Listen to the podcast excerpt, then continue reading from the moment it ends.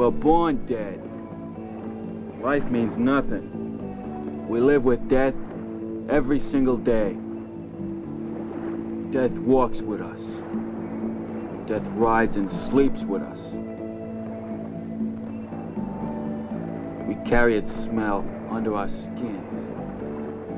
So don't go blaming yourself.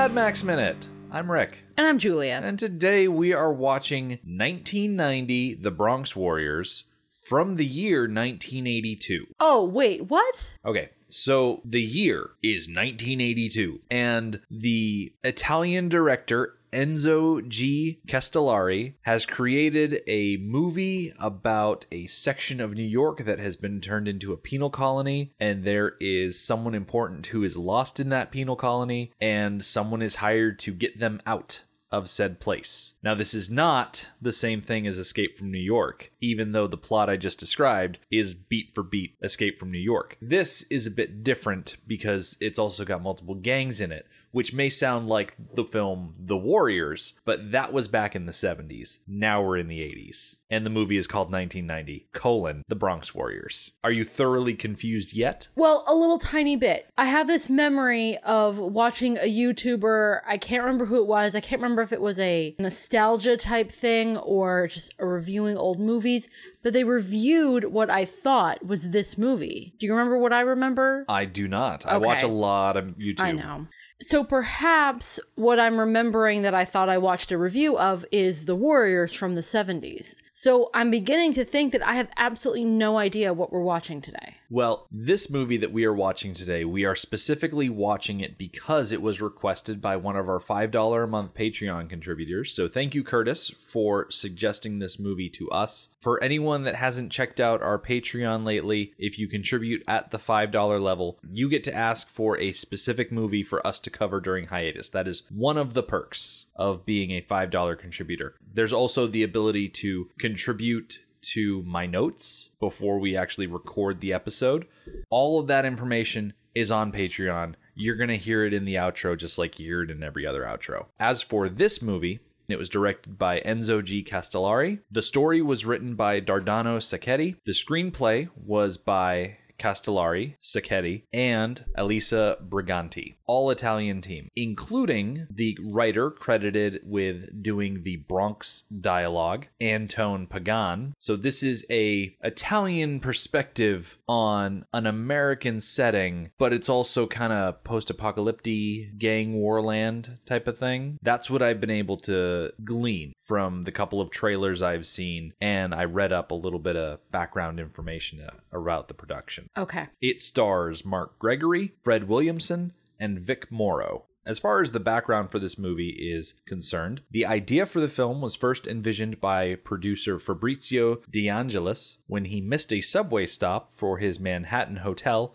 and ended up in a dangerous neighborhood in the Bronx. De Angelis stated he imagined the idea of a futuristic city where young hoods would fight for their home. And so you have 1990, The Bronx Warriors, which was one of three science fiction films that Enzo G. Castellari made with DeAngelis. These films take influence from Mad Max 2 in 1981, The Warriors in 1979, and Escape from New York in 1981. All movies that we've mentioned in some way or another before. Castellari changed some of DeAngelis's plot ideas while filming, including incorporating more weird gangs, such as a roller skating gang. And when he is discussing 1990 The Bronx Warriors, The New Barbarians and Escape from the Bronx, that's a list of three films, by the way, he states that those three films were written, prepared, and filmed all in six months. So he did the Peter Jackson film it all at once thing, Okay.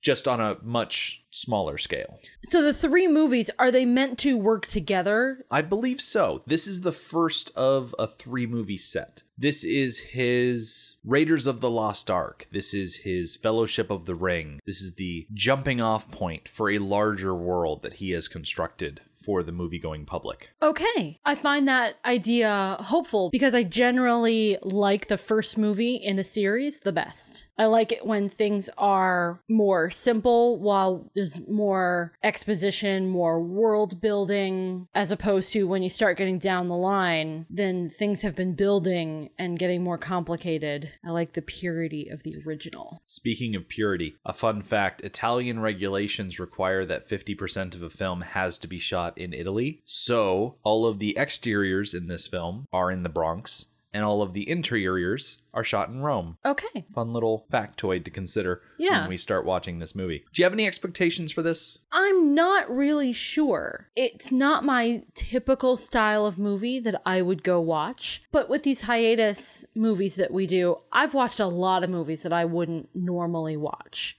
So my expectation is to be grateful that I've seen a movie outside of my comfort zone. I'm sure that I will be entertained. I think that's really all I'm going for. One of the trailers that I watched seemed very busy. There was a lot happening. There were a lot of very rapid cuts between set pieces and action scenes and dressed up actors in different costumes, and it just seemed very dense. Like they crammed a lot into this movie. So I am half expecting it to be just very dense, filled with a lot of stuff. And I'm not quite sure how they're all going to fit it in, but they'll probably pull it off. They're fearless Italian director types. You can't go wrong with them. Well, I may be saying that too soon. But either way, we're going to go watch the movie for the first time for both of us. You lovely people get to sit here and listen to the trailer. And when we come back, it will be an hour and a half or so later, and we will have seen the movie and we will let you know what we think of it.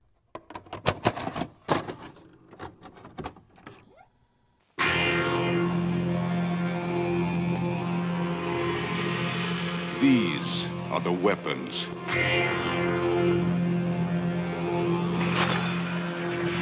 These are the warriors. This is the final battlefield.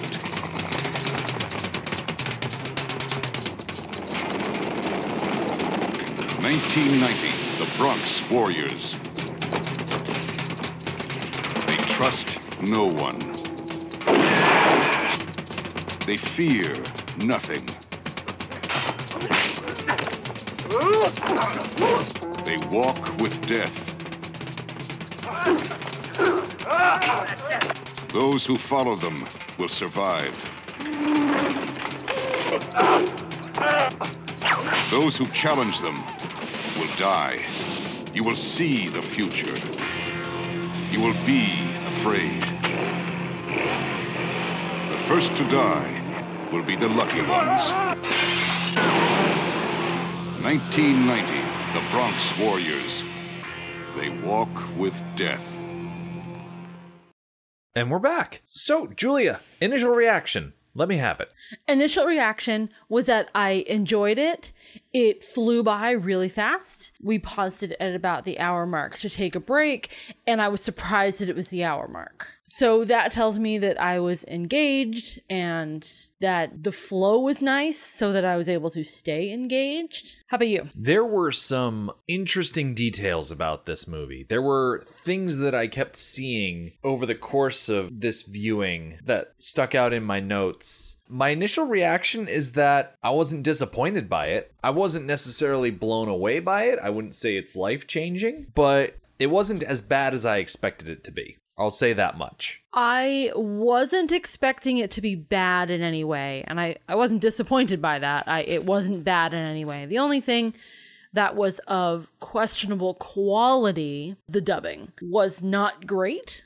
And I was surprised by the presence of dubbing at all because the principal actors who are touted as the stars of this film had American names. They were American actors. Well, it turns out Mark Gregory, that's not his real name. That's the Americanized version of his name. Oh, well. His real name is Marco de Gregorio. So he's Italian too. With the trailer, you're led to believe that this is an American movie. It's not. This is an Italian movie that was dubbed over. Yeah. Because I had looked at the cast and crew and all that other stuff before the movie, I knew it was going to be one of those Italian style movies. I see this as the urban equivalent of a spaghetti western, Yes, that seems accurate. in that it was very Italian.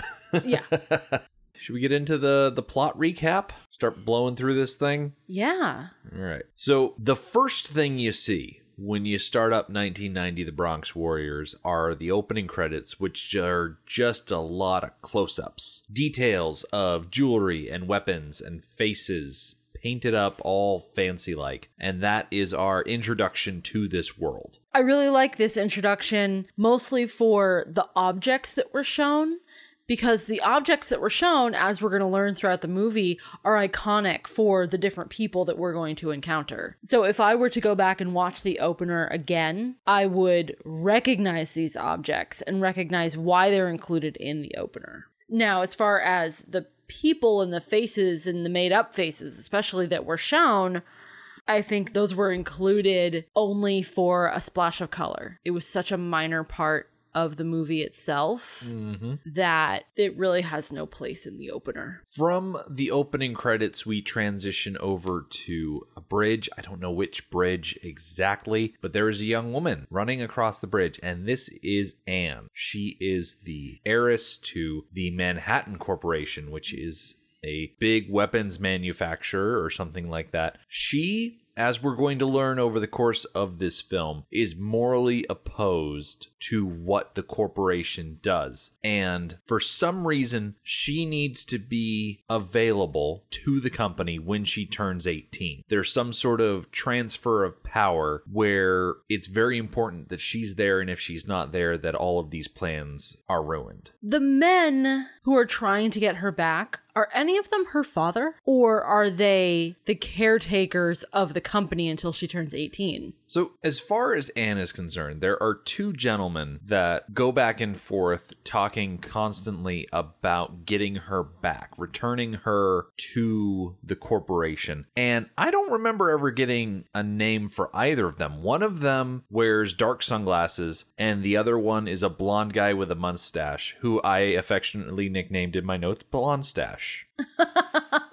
That's the one who I kind of assumed in the very beginning that that was her father, and then Sunglasses was his head henchman. something like that. Mm-hmm. It's just not super clear. What's very apparent is that they are the antagonists in this setup, but it's never really laid out exactly what their relation is to her that I was able to catch. So after we see Anne running across the bridge, we get this splash of text that explains to us that the Bronx has been abandoned by normal society and now it's just a no man's land where all the gangs hang out, which is drastically different from the Bronx of the real world because you know, borough by borough, New York is just becoming more and more gentrified as the millennials and their avocado toast and their triple lattes move in and put up uh, artisan bookshops and free range uh, muffins and fancy colored donut shops and bagel factories. You know, none of this gang stuff. You say that like you're not a millennial. Uh, I don't claim to not be a millennial. I just am trying to pull all of the millennial stereotypes that I can out of the ether so I can apply them to the situation.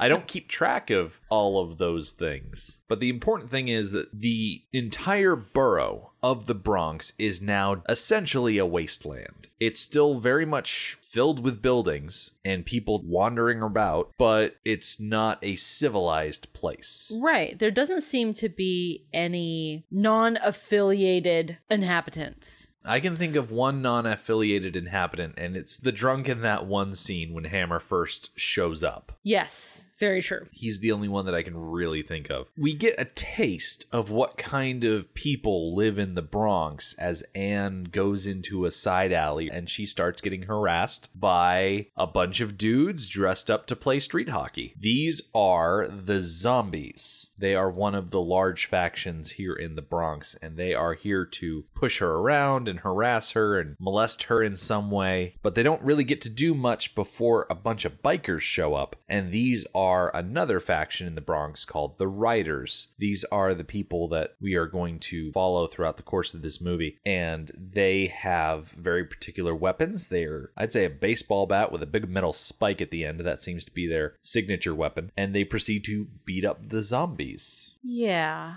So, in the riders coming on the scene and attacking the zombies, seemingly for the purpose of rescuing or counter kidnapping Anne, they have infiltrated the zombies' territory, which is not made clear right now, Yeah, are, but that's what's happening. was that it? Did the riders go into zombie territory, or did the zombies pass into rider territory? The riders went into zombie territory because Anne, the troublemaker that she is, does it again later on in the movie. Because that's the same setting where the zombies beat up, sort of, beat up Trash and kidnap, actually successfully kidnap Anne. So I think that's their territory. So the riders just kind of waltz in, beat a bunch of them up, take Anne away, and initially they're wary of her, but she warms up pretty quick to them. Oh, warms up is the way to put it. She is quite attracted to Trash, mm-hmm. which I certainly can't blame her. Trash is played by Mark Gregory,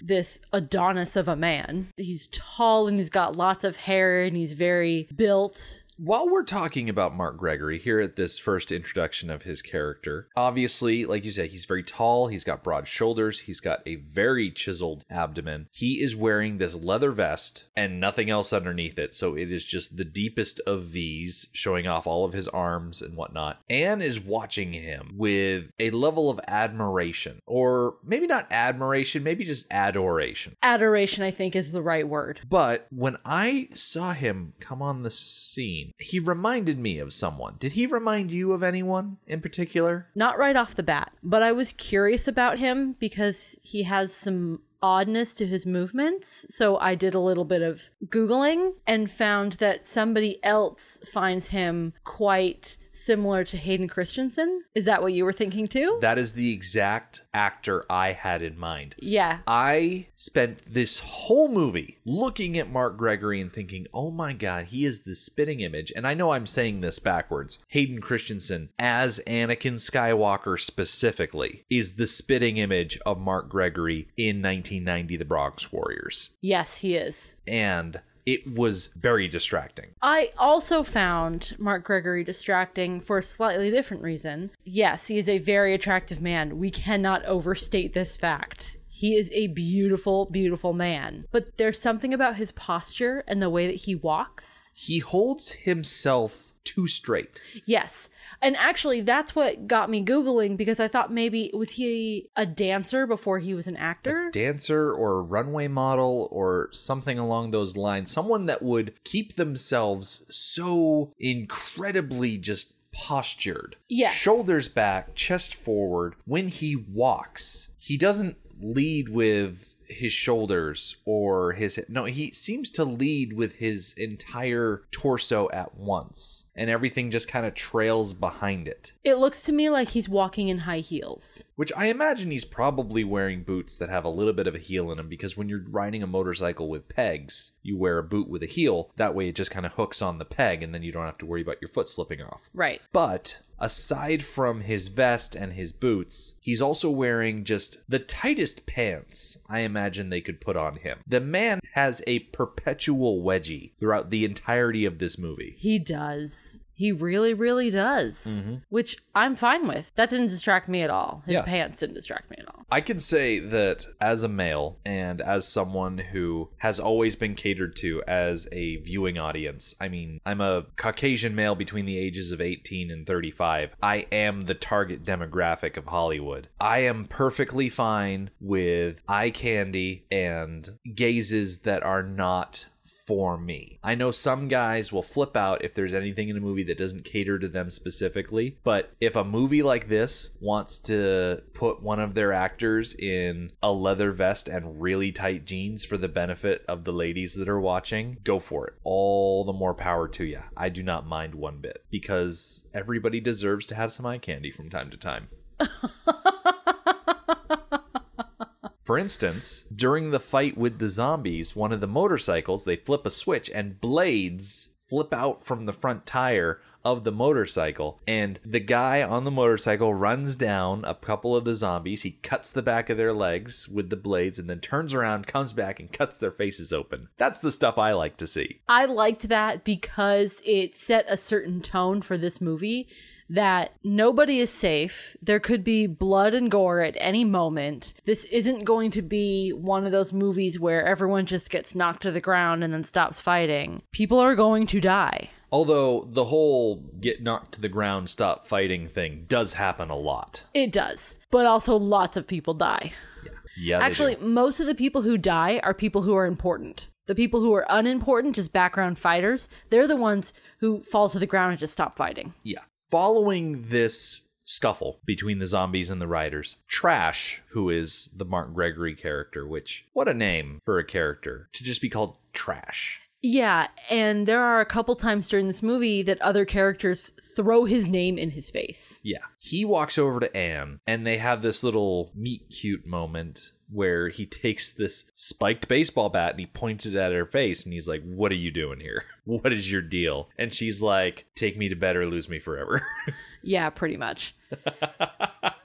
what drives me nuts is that the movie should have ended right here, right now. He offers to take her back to Manhattan. Do you want me to take you home? And she says no, because she's a spoiled little rich girl who wants to have her way, no matter how many lives it costs. There's going to be a scene on a beach later in this movie where we should reevaluate that viewpoint. Yes, I think that viewpoint does need to be reevaluated. That is what I was thinking in that moment. Yeah. She's not as bad as all that. So, long story short, Anne goes with Trash. And we stays with trash. And we cut back to Blonde Stash, who is talking with his cohort, and he needs this whole thing, this whole Anne ran away thing to be very hush hush. He doesn't want it to go out to the press or the cops or anyone like that. He's going to handle this himself with people that he hires. And then we just go to a place by the river. It's kind of a vacant lot. And there's a dude with a drum set just drumming away while all of the riders just arrive. I loved this drummer. I loved that the soundtrack for this scene is diegetic. I loved how random he was. Yeah, he just came out of nowhere. Just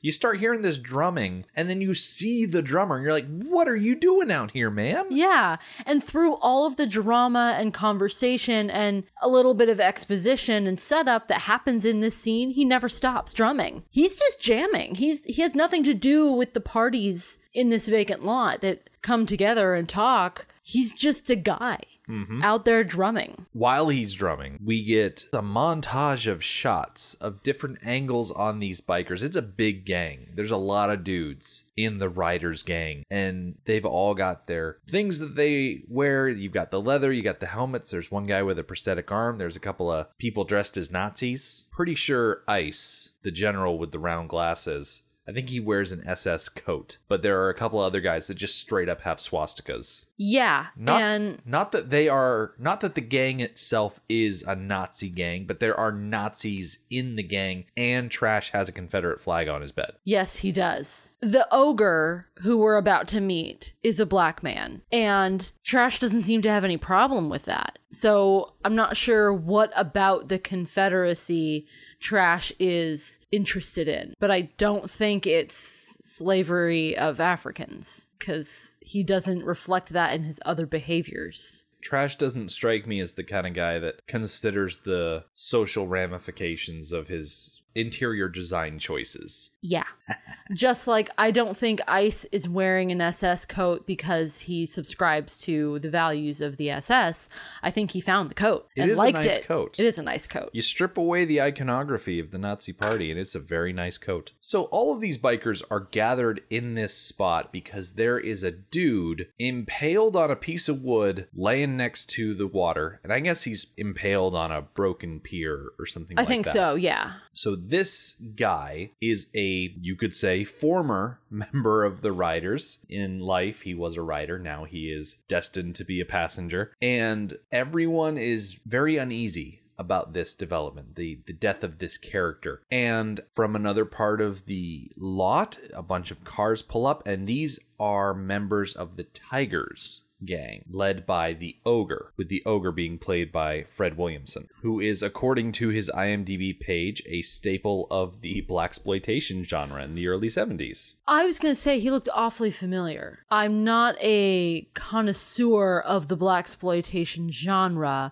but I've seen enough clips and references that that's probably where I've seen his face before. He was in the original Inglorious Bastards in 1978. He played Private Fred Canfield. So the ogre has some information for Trash. He shows Trash an oversized electric watch and he explains that this dead guy was killed because it was discovered that he was wearing an electronic recording device, a gadget or They call it a gizmo. gizmo. That's what it is.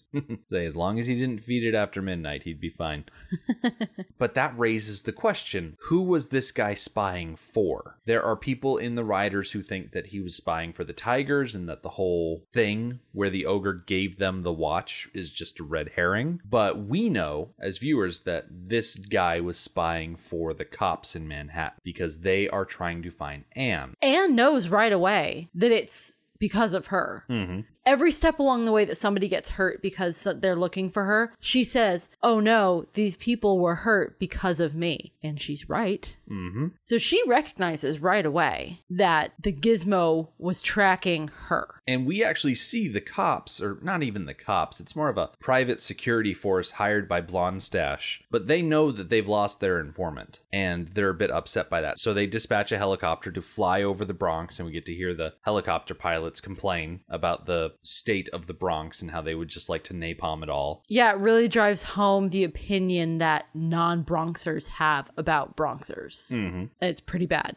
So we get a quick scene where the Riders gang talk about the dead guy and who was he spying for, and they all want to go to war with the Tigers. Trash's general, I guess, a guy named Ice, played by Joshua Sinclair, he is very much on board with the idea of going to war with the other gangs. They want to solidify their territory and make sure their claim is steadfast and all this other stuff, but Trash is more standoffish about the whole idea. He's not eager to start a war in the Bronx with another gang. I did wonder how it came about that Trash was the leader of the Riders. He doesn't seem to be particularly strong. So, how, like, I, I don't know. It, He's tall. well, yeah, but height doesn't make you a good leader. I don't know. I would argue that as we watched him over the course of the movie, he displayed good leadership qualities. He was willing to do the hard things himself. And he was a capable fighter when he wanted to be, and he was a good negotiator when he wanted to be. The only time he was ever defeated is when he was vastly outnumbered and disarmed. So that says a lot about him as a capable individual. So there's that. Okay. So we get a different scene. Anne and Trash are in Trash's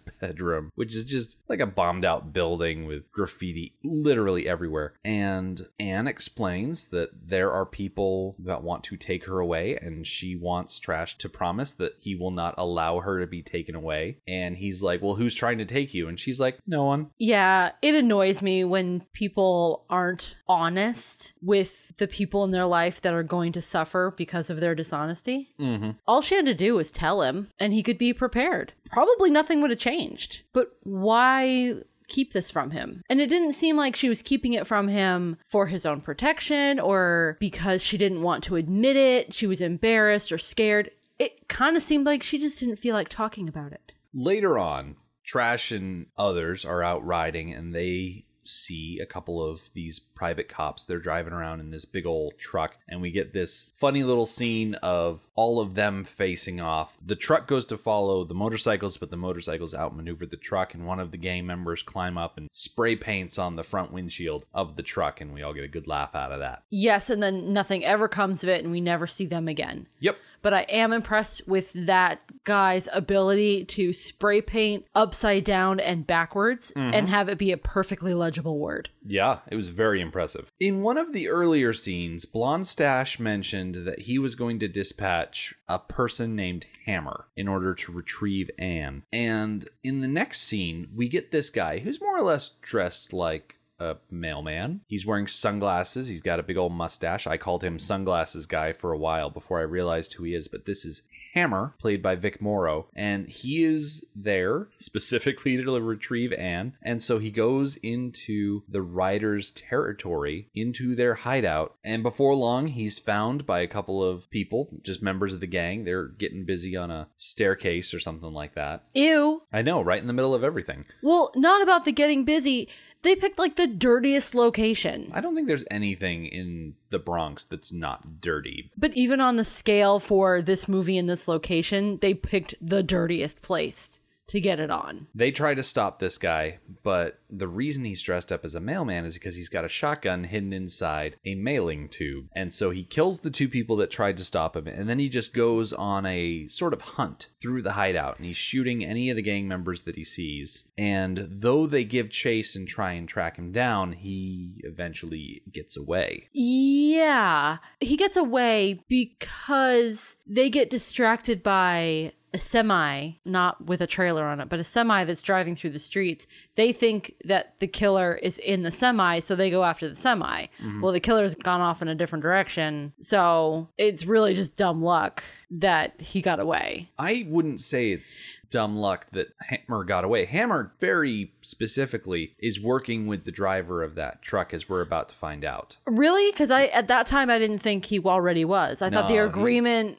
wasn't created until after this scene. No, Hammer and the guy we'll meet in a moment named Hot Dog were always working together, as oh. far Oh. as I've understood. Okay. Because Hot Dog picks up Hammer as he's escaping the hideout, and then he stops in a tunnel and lets Hammer out, and then Hot Dog keeps going, and then they just keep following the truck. Did I miss that? You might have. It was very quick. The shot of Hammer climbing a ladder to hide in the shadows, and then the bikes keep going after the truck. Okay, that makes sense. I was always just a little tiny bit confused about the relationship between Hammer and Hot Dog. They don't seem to be happily working together. I don't know. If, Okay. I don't know if Hot Dog ever gets the long end of the stick in any of these situations because the riders pull him over and try to interrogate him. There's a funny little instance where Hot Dog opens the door to his cab and kicks Ice in the face, and Hot Dog has this really thick soled shoe. The idea is that he's got one leg that's longer than the other, but the actor doesn't have one leg longer than the other. So he spends the whole time limping around because one of his shoes is too tall. Really strange. Okay. So Ice seems to have a grudge against Hot Dog. Is that just because of the kick in the face? Possibly. They seem to have some kind of history, Yeah, but it was there wa- really hard to tell. It seemed to me that there was an implied prehistory. yeah. But if there was dialogue, I might have missed it because I was writing down notes about the summary. I'm not quite sure. But Trash dispatches some of his guys to look around the area while he searches Hot Dog's truck and he doesn't really find anything. It's very unsatisfying. And when they get back to the hideout, they realize that a ring was left behind next to the two killed people, and it is a ring from the Tigers gang. Yes, that we saw Hammer leave behind. Mm-hmm. So they have a funeral for the people that are killed. They put them on a pyre. They burn them down. They collect their ashes. This scene reminded me of a similar scene in Any of the Star Wars movies where Anakin Skywalker watches someone's body burn? Well, yes, that's true. But it reminded me of the funeral scene from Stone, where we took time out of the narrative of the movie to show a fairly moving and very sincere funeral scene. I like the funeral scene in this movie because after they collect up the ashes, they go over to the river and each member of the gang takes a handful of ashes and tosses it over the water. Yeah. It looks very meaningful to me. That's something that can be portrayed very easily and very well in movies about gang life is that they are like family to each other. And that can be a detriment and also a help. A detriment because they can overreact and go for revenge and then start gang wars.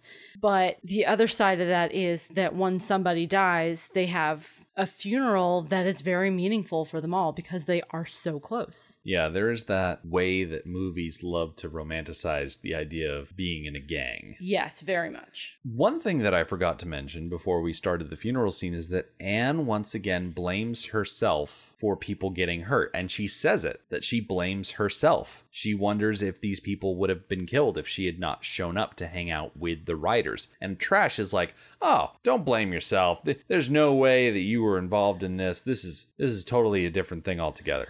I actually like what he says. And if I was taking notes, I would have written it down because I can't remember exactly what it was word for word. But basically, what he says is that in a place like this, bad things are going to happen no matter what. That's true.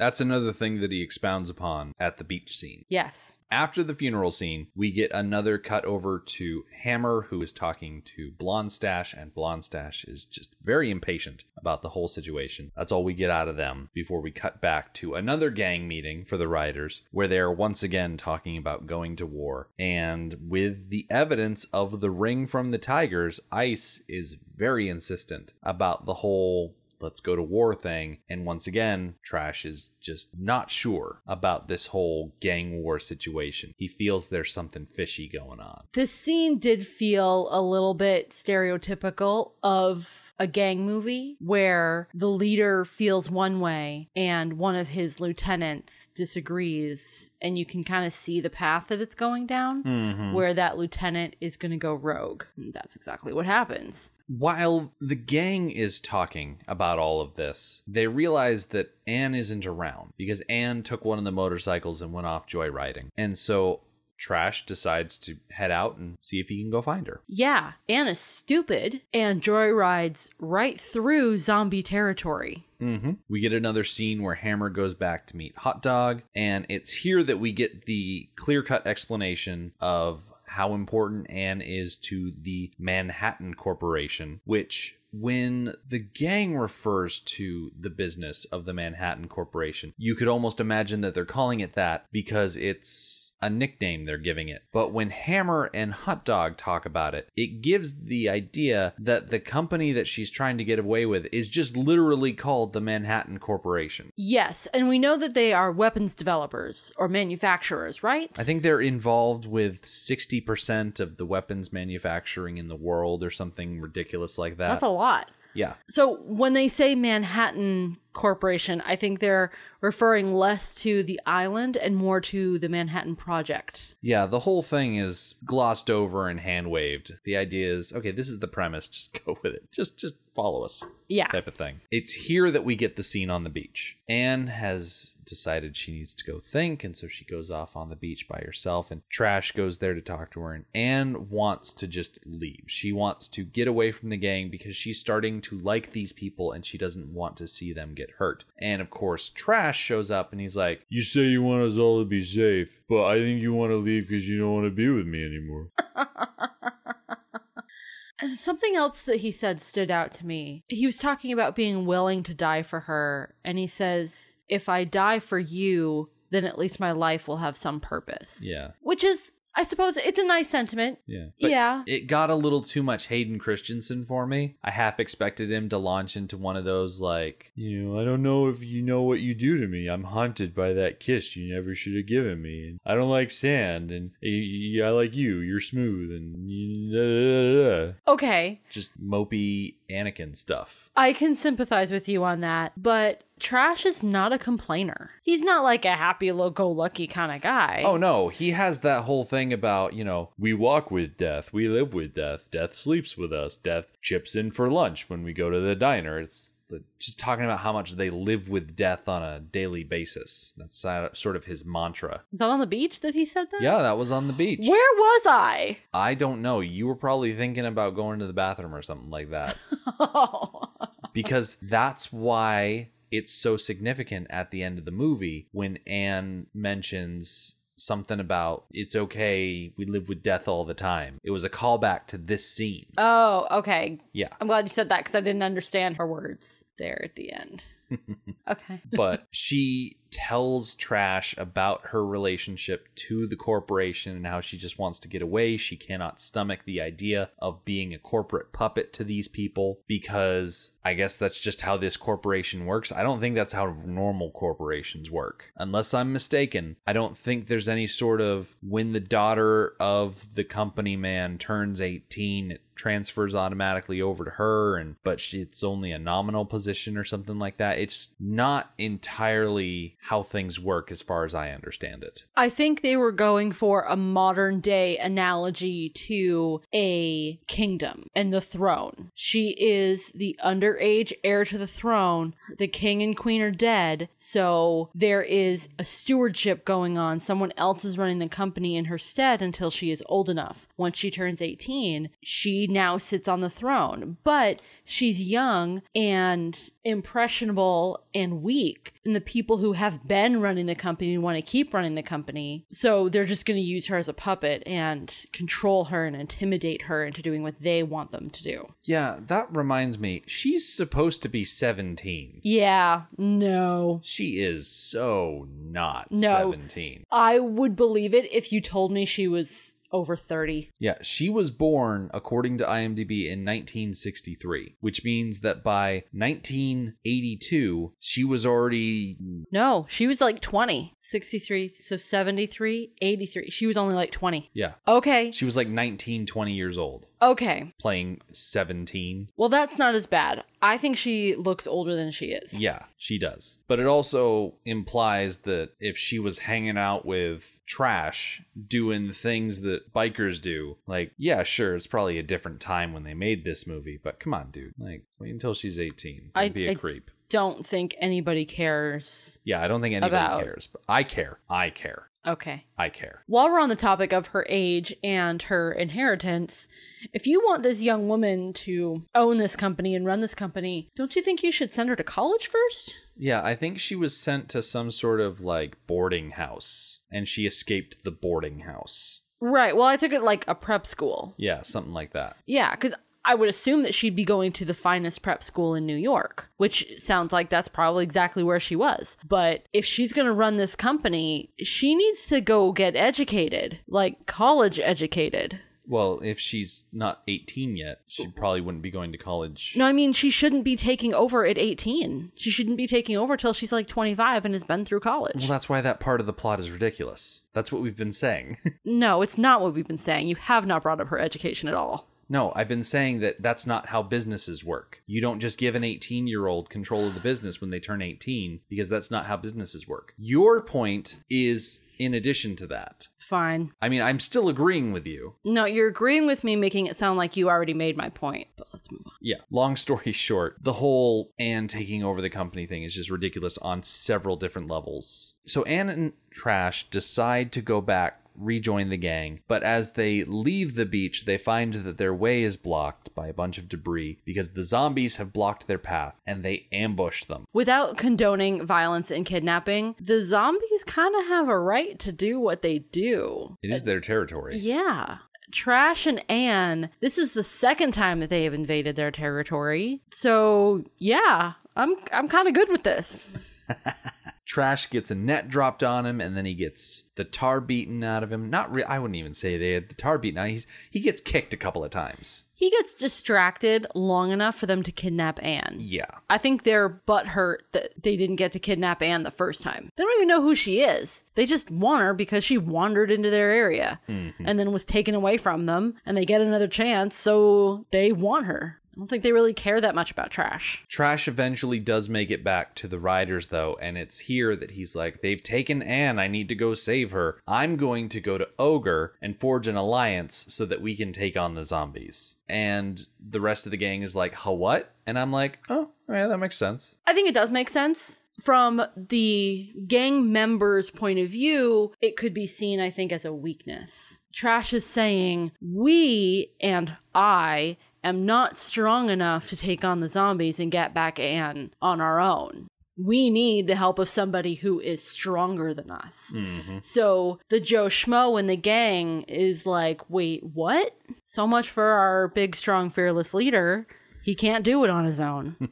Yeah. there are people in the gang who are on Trash's side and are completely and thoroughly loyal to him, though. It's not like everybody is like, wait, what? Yeah. So Trash takes a couple of guys and they head off into enemy territory. They need to get from Rider territory over to Tiger's territory. And in order to do that, they need to pass through the territory of some other minor gangs. And oh dear, the first gang that they come across is something straight out of a chorus line. Literally. It's like Broadway no longer exists in Manhattan, so all of the Broadway performers went and formed a gang in the Bronx. and they have fancy dance moves that they do and their way of fighting involves a lot of high kicks and a lot of pirouetting uh huh. it's so over the top these are the people with the painted faces that we saw in the opening credits Yeah, they're in the movie for like a minute, maybe a minute Maybe. and a half. Yeah. And they are featured heavily in the opener. hmm their leader especially gets her fair share of screen time i'd say because she singles out trash to ask him why he's there and figure out why he's passing through their territory and she eventually gives him clearance to pass because she has a shine for him Yeah. These gang leaders know each other by name. yeah So I imagine in my head that there are occasional gang leader meetings. Like a That- community watch. Yeah, where all the leaders gather together, probably under the umbrella of the ogre, since he seems to be the leader of the leaders, and they confer and check up on the state of the Bronx and maybe negotiate trade mm-hmm. and boundaries and whatnot. Because, yeah, they seem to know each other fairly well. yeah even if they don't do that at least you've got reputation to go on Yes. Did you notice the leader of these dancers when she was walking around trash? She wasn't walking, she was doing little kickball changes. Yeah, she was dancing, mm-hmm. which made me smile because the dancing that she was doing and also the dancing that her chorus line warriors were doing was in time to the music playing in the background. But the music wasn't diegetic. We were hearing the music, they were not. So they were dancing to no music at all. Very strange. Mm-hmm. But they get to pass, and that's the important thing for now. Back at the rider territory, Hot Dog lures out Ice to persuade him to turn on Trash. And one of the other riders decides to follow Ice. Now, I didn't catch this guy's name. I just nicknamed him Lieutenant Dangle because he reminded me of Thomas Lennon from Reno 911. Oh, I thought him as uh, Discount Freddie Mercury. That works too. While Ice is heading out to have a secret meeting with Hot Dog, we see that Trash and his guys are moving through scavenger territory. These scavengers are basically sand people. Yeah, they really are. I have a question about their evolutionary sophistication. Yeah, because they act like animals. They do. They really, really do. They walk around almost on all fours, like hunched over, like in perpetual hunting mode, mm-hmm. with They- lots of grunts and moans and just noises. Yeah, they essentially fight with two by fours. They wear rags. They're animals, basically. They mm-hmm. still manage to kill one of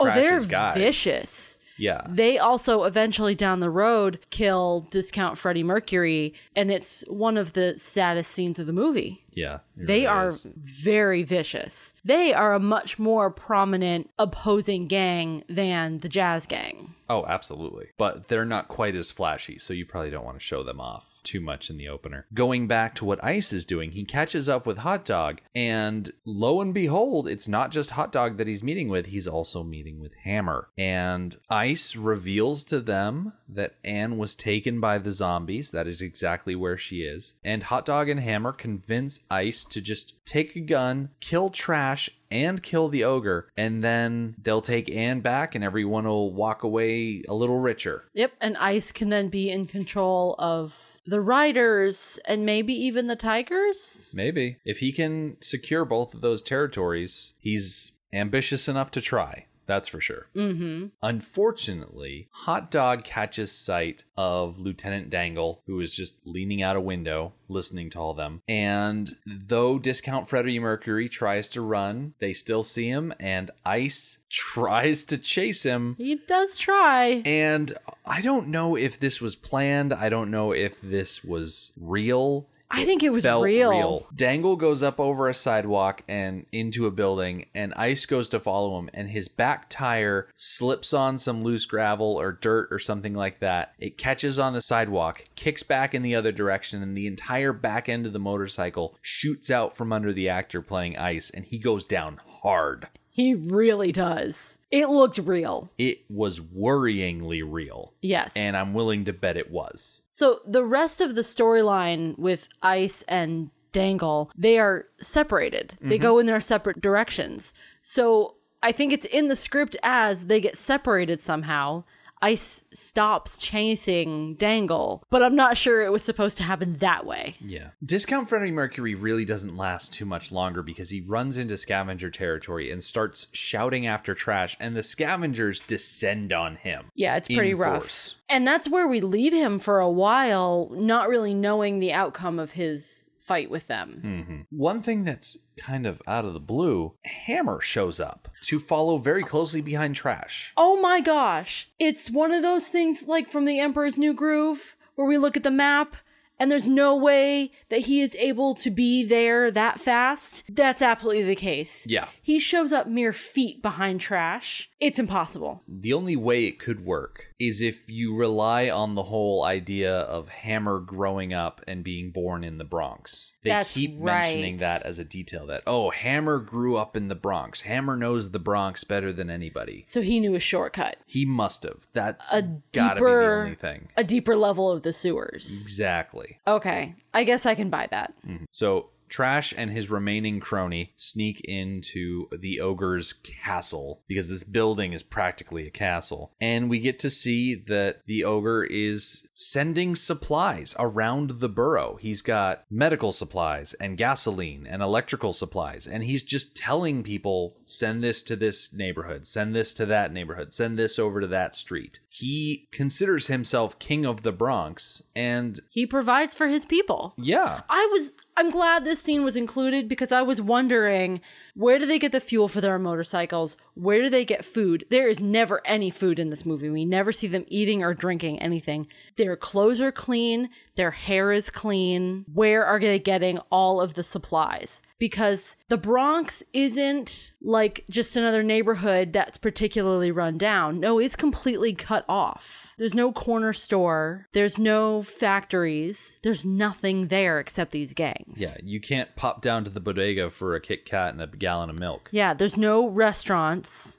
not even the simple like mom and pop diner. There's nothing. Mm-hmm. So it's the ogre bringing in supplies and dispersing them in exchange for the loyalty of the people, which doesn't really seem to get him very far. Yeah. So as Trash and his guy are sneaking around the ogre's hideout, they are followed inside by Hammer, and when Trash is stopped by one of the Tiger Gang, Hammer pops out from the shadows and uses a weapon that he was given by Ice to kill the Tiger's gang member, thereby making it look like Trash was the one that snuck into Ogre's house and killed one of his guys. Yeah, every member of the gang has that baseball bat with a sharpened end. It's painted black and it's got some silver studding on it. They all have the same item. It's like the ring that Hammer left behind when he killed the two people in the hideout. Exactly. He's blaming the murders on somebody else. So Trash actually gets a little bit of face to face time with Hammer in this scene, and he jabs at him a little bit. The whole idea of like you want everyone to forget the fact that you grew up in the Bronx and you think you're so much better than everyone because you left and things like that. Hammer fires back with, "Oh no, once I'm done, no one is going to be able to forget that I know everything about the Bronx." Hammer makes it clear ish that he doesn't really have an interest in the mission of rescuing Anne. Yeah. His desire seems to be just revenge and destroying the whole place. And he's using the funds that Blondstash gave him and the tools at his disposal to accomplish that under the guise of getting Anne out of there. Mm-hmm. So Hammer sneaks away. Trash is taken by the ogre's men, and Hammer steps off to the side, pulls out his gigantic brick phone, and calls up Hot Dog, say, Hey, I'm coming. Be ready to pick me up. And then he just Wild West style shoots a bunch of scavengers that are trying to sneak up on him. And he's like, You can't do that to me. I'm a hammer. I found this annoying simply because he's the bad guy and I don't want him to do something so cool. Uh huh. Yeah. So Trash has this face to face with the ogre. The ogre is like, "Hey, you killed one of my dudes," and Trash is like, "No, it was Hammer. You gotta believe me. He's after my girl." And he wants to take her away, and he's going to send a bunch of Manhattan goons in here to wreck the place up, and we got to work together, go to zombie territory. And Ogre says, Okay, I believe you. Let's go. Mm-hmm. I appreciate that. I appreciate that the people involved so heavily have enough of a head on their shoulders to say, Oh, you were set up? Yeah, that sounds about right. I believe you that you were set up. Yeah, it's kind of nice. It is. Now, a person we haven't mentioned yet, which is a shame, is Witch. Yeah, she really shows up when the ogre is sending supplies to different parts of the city. She seems to be his first lieutenant. Yeah, she has a cape and this like leather bikini type thing, and she wears tights. Um, yeah, I don't know the ins and outs of women's fashion. I'm not like that. But her signature weapon is a whip, but she also has these like metal stabbing ring things that she wears. She's pretty awesome. She is. Yeah, she's played by an She- actress named Betty Dessy, and this is essentially the only thing she ever did. Yeah. yeah. That doesn't really surprise me. Her acting wasn't stellar. It was pretty on par with a lot of the other acting that wasn't stellar. Mm-hmm. But her character was pretty spectacular. Yeah, she had some really cool moments. Yeah. So once Trash and Ogre are able to patch things up, we see that Ice has gone to the zombies and he is trying to just convince the leader of the zombies, a big old guy named Golan, who wears this outlandish red outfit with this big hair situation that's going on. It's really just out there. The zombies are really something else. Golan, if this movie were remade today, Jason Momoa would play Golan.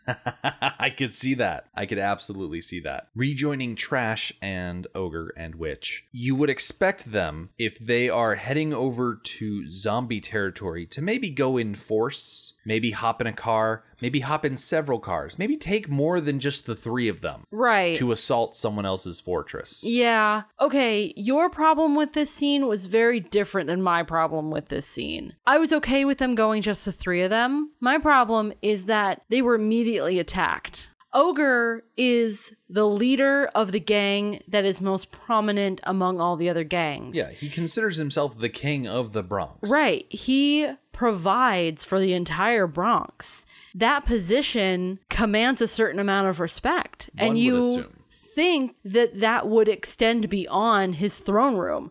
The moment he leaves his throne room, he gets attacked by the scavengers. Well, you know, it's like they say, some people are always just trying to ice skate uphill. I don't think the scavengers are part of, we'll call it the Confederacy of Gangs. I think their name implies that they don't receive goods, they scavenge goods. They're kind of like a bunch of bottom feeder Morlock type situation, huh? Yeah, I think so. Because attacking the ogre is pretty bold, and the way ogre and witch dispatch the scavengers is brutal. It is. We finally get to see witches' stabby stab rings Yeah. come into play. So when she puts her hands into a fist, the way the rings are positioned, they're now basically just knives sticking out from her knuckles. Mm-hmm. And she like just punches one of them in the gut and therefore stabbing him. Yeah. She's got blood all over them. It's pretty great. Amidst all of this fighting, and technically before the fighting even starts, but I have chicken scratch for notes. Trash finds his buddy, Discount Freddie Mercury, the guy I called Lieutenant Dangle, which just really seems in poor taste to be calling him that, because Trash finds him strung up in the catacombs, and he has been just wrecked. By this guy. It looks like there is a bite taken out of his wrist. Oh, you think it looks like a bite? I thought it looked like a. What's the kind of f- bone break where the bone actually sticks out of the skin? Compound fracture. It was a compound fracture of his Don't ask me what bone that is in a forearm because forearm bone. Okay, yeah, sure. It looked to me like a bite, which kind of tells me that the scavengers are not only feral humans, but they're also somewhat cannibalistic, which makes sense to me. Why not? Yeah, because cannibalism does things to your brain. But this guy is able to reveal Ice's betrayal, and he is hanging there suffering. And then Trash has to do the very difficult task of putting Discount Freddie Mercury out of his misery, and he snaps his neck. Yeah, he asks him to. He says, Trash, I can't take it anymore. And Trash snaps his neck. Yeah, we get to see Trash very emotional, Yep, they're both crying. crying man tears. Mm-hmm. In the fight that ensues, Trash is quickly overwhelmed by several scavengers, and Ogre comes in and just freaking cuts the head off of one of the scavengers. Yeah, Beheads him. Ogre is such a badass. he really is. He earned his position the hard way. Yeah. I guess we can compare Ogre to Anne, where Anne doesn't want the leadership position, but it's being forced upon her, and she will be a weak and pointless leader, and she knows it, as opposed to Ogre, who had to earn his place, and we are seeing why he earned that place. Mm-hmm. Elsewhere in the city, Hammer is talking to Blonde Stash, and they decide that they will blow into the hideouts and they will burn the place to the ground and take Anne out in a helicopter, and that will be it. And it'll be super easy, and they'll have no problem doing it. I think I missed when Blonde Stash decided that there had to be no witnesses to Anne's presence there. I thought that that was Hammer's ulterior motive, Nope. but Blonde Stash wants him to do it. Yeah. Why? because no witnesses. There's no one to go to the press, no one to go to the public to talk about this whole heiress running away to hide with bikers situation. He doesn't want anybody to know about it. Okay. And that's just what it is as far Awfully as dramatic, but okay. well, I certainly hope it would be dramatic. So, Trash Ogre and Witch, they show up in zombie territory, and Golan is there. He and Ogre have a couple of words, and Golan is very high on his own supply. He is in his home turf, he is convinced that he is above whatever sort of loyalty that he owes to Ogre. That's partially Ice's fault because Ice was trying to form an alliance with Golan, say, hey, let's kill Trash and let's kill the ogre, and then we can take over. Mm-hmm. So it's really Ice that's causing a lot of the problems now. Yeah. So a fight breaks out between Ogre and Golan, and just Golan gets straight up stabbed in the back. Oh, yeah. Well, I should clarify. Golan tries to stab Ogre with a knife, and Ogre grabs Golan's arm, twists it around, and stabs that knife into Golan's back. So Golan is killed on his own weapon. It's a very cool move. Then, of course, Trash and Witch are there to help fight too. Yep. Amidst all of the fighting, Ice tries to sneak away and he's confronted by Hot Dog. Apparently, Ice's involvement with all of this means that Hot Dog won't get paid somehow. Well, anytime Hot Dog brought up money to Hammer, Hammer was like, I don't want to hear you talking like that. Don't talk to me that way. Mm-hmm. So I think Hammer is a sick, sick man who is controlling Hot Dog in a way that I don't understand, and it's not with money. Yeah. So Ice tries to shoot Hot Dog with a gun that Hot Dog gave him earlier in the movie. Yeah. Except the gun is loaded with blanks, so it doesn't do anything. So Hot Dog uh, gets a little cocky. And then Ice produces a knife blade out of the front of his shoe, like in a James Bond movie, and kicks Hot Dog in the stomach, killing yeah. him. The way they shot it was they showed the blade popping out the front of the boot, and then they showed the boot hitting Hot Dog in the stomach. I wish that they had shown the entire shot. I wanted to see him kick him in the stomach. Mm-hmm. And they just blew right past it. Just, oh, okay, fine, Hot Dog's dead now, without getting to see the cool way in which he was killed. Trash is able to free Anne, and they go after Ice, who is run off. And Ice tries to talk to Trash, but Trash knows about his treachery, and so they fight a little bit. And Trash just ends up throwing Ice off of a ledge, and Ice just lands on a spike. Mm-hmm. We're definitely in a certain phase of the film where the people who aren't going to survive the film are being removed. Mm-hmm, mm-hmm. Because we need to get rid of other people in the way so that way we can refocus on the main plot involving the corporate people. We've been getting sidetracked. with all of these little gang squabbles, and we need to get the gang squabbles out of the way so that we can take Ogre, Witch, Trash, and Anne and go back to the Ogre's castle so that they can have a birthday party for Anne. Okay, the most random birthday party ever. Mm-hmm. I like that we get a scene where after all of the drama and the climax is over and the violence is done, we go back to the ogre's castle and everyone's sitting around enjoying listening to Anne play the piano. Because of course she plays the piano, she's an heiress. Unfortunately for them, they don't know that there is a small private military assembling outside of the hideout, led by Hammer. Yeah, this assault on the Bronx is strange. Horseback flamethrowers. yeah, horseback flamethrowers. Do you see the horses were wearing armor? Yeah, Yep. you could tell that these guys were privately funded. Yes.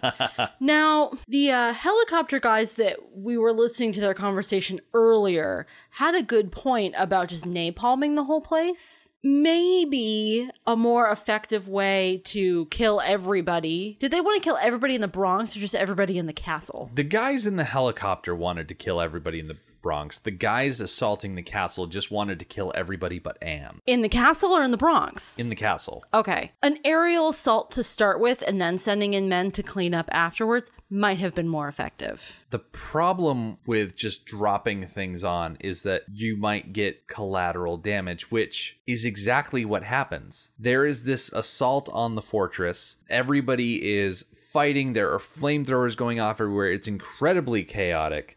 Ogre is shot. Witch is shot. Ogre goes out like a like a boss though. He's shot multiple times in the back and then he crawls back over to his throne and everything is burning around him and he puts a single cigarette in his mouth. Yeah. And he just goes out like a boss. It's yeah. awesome. It's pretty badass. Meanwhile, Trash and Ann are just kind of hanging out on the sidelines. Yeah, they're just kind of hiding out of view, so they're not being targeted, but it's pretty chaotic around them. Yeah. Until one of the soldiers sees them. Trash has his back turned, but Anne sees it. So Anne leaps in front of Trash and the soldier shoots her. So all of this is now pointless Yep. because she is dead. She is the only one that needed to survive. Only one. And now Yeah. and she gets this death scene where she's laying there in Trash's arms and that's where she's like, "We walk with death every day" or something like that, calling back to the beach scene. Okay, now I now that I know that she's calling back to the beach scene, her death scene makes a little bit more sense. Yeah.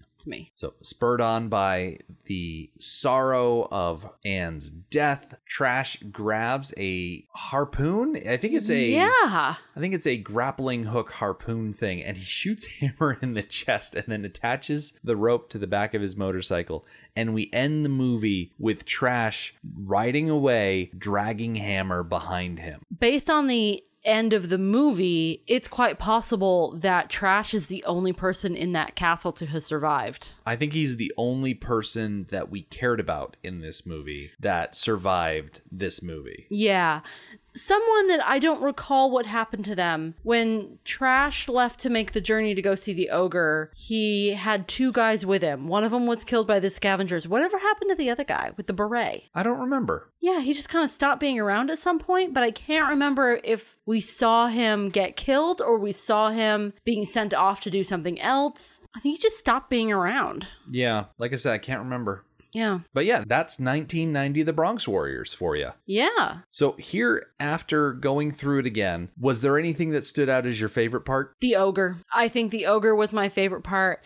He was an obvious leader. He had control of his dominion. He demanded loyalty, but it wasn't blind loyalty. He earned it and he provided for his people. And he also had a certain style about him. He was very flamboyant. He died wearing a puffy shirt which was a it was a pink or red I think it was red. Red, yeah, and leather pants. Mm-hmm. And he had a fantastic lieutenant who was very calm and composed and organized. She was taking notes about stuff and badass in her own right.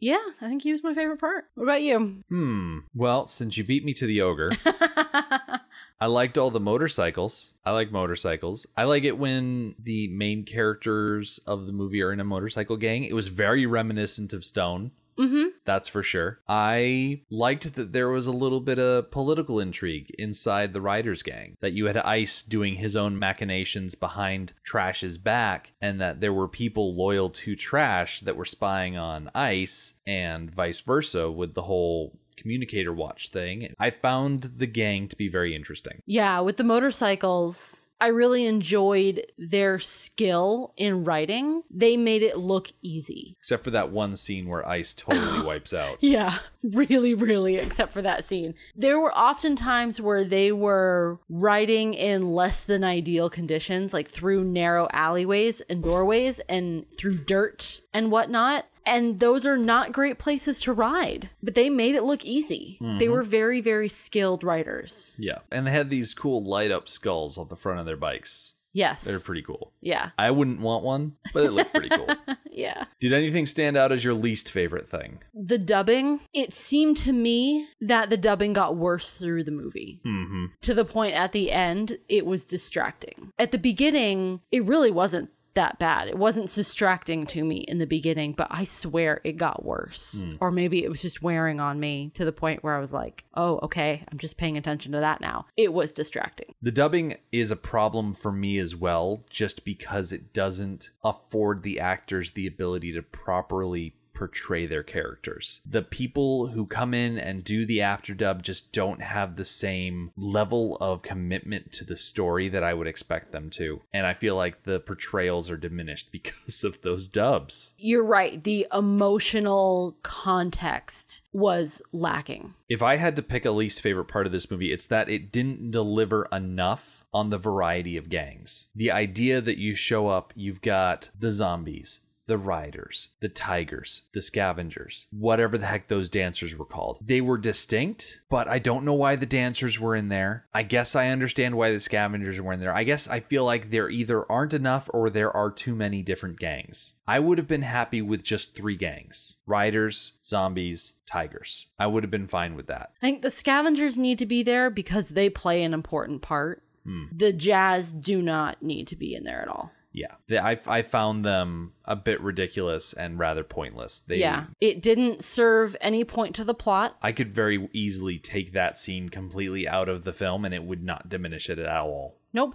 And in fact, when when Dangle Freddie Mercury is chasing after Trash to warn him about ice, he skips the jazz gang altogether. Mm-hmm. Doesn't goes- even have to worry about them. Yeah, he goes straight to the scavengers. So here at the end of everything, do you have any final thoughts or recommendations regarding this movie? I liked it. It's not on my top 10 list, but I enjoyed it. I would not mind at all seeing the next two films in this trilogy. I would recommend people go out and watch it. It's not for everybody, but if you have an interest in how modern cinema got to where it is, then you should go watch this movie. Hmm. It is a cinema history movie and it's in the middle of cinema history it is influenced by older movies that we know and enjoy and it influences further movies down the road so it is a piece to that puzzle and if you're interested in putting that puzzle together you should watch this movie I am also not upset that we watched this movie. I do not consider this an hour and a half wasted. I found a lot of things that I could appreciate. I'm not the kind of person that seeks out Italian cinema, especially when it's dubbed. But I'm the kind of person that can appreciate it. Without Italian cinema, we never would have had the good, the bad, and the ugly. yeah Any of those spaghetti westerns or anything like that. What I will say is that if you are sitting there and you have the desire to watch any of those movies that I mentioned at the top of this episode Mad Max 2, The Warriors, Escape from New York if you have the hankering to watch all three of those movies, but you have less than two hours available to you, pop in 1990 The Bronx Warriors, and that will scratch the itch of all of those three movies in a little over 90 minutes. Yeah It's not bad. So I'm glad that we watched it. Thank you very much to Curtis Blaze, our $5 level contributor on our Patreon page, for suggesting it to us. And as for us, we will be back in two weeks with another hiatus episode. Keep an eye on our Facebook page for more information about that. The Mad Max Minute podcast is a fan project by Rick and Julia Ingham. The Mad Max franchise was created by George Miller and Byron Kennedy, is presented by Kennedy Miller Mitchell Productions, and distributed by Warner Brothers. 1990 The Bronx Warriors is presented by Deaf International Film SRL. Mad Max Minute is produced and edited by Rick Ingham. Our opening music is Verdi's Dies Irae by Daniel Batista of danielbatista.com. Our home on the internet is madmaxminute.com. You can follow us on Twitter at madmaxminute, like us on Facebook by searching for Mad Max Minute, and join our Facebook listener group, Mad Max Minute Beyond Microphone. If you'd like to support the podcast, visit madmaxminute.com where you can check out our TeePublic storefront by clicking the store link, join our Patreon by clicking the support link, or make a one time donation by clicking the donate link. Thank you for joining us for Mad Max Minute. See you next time.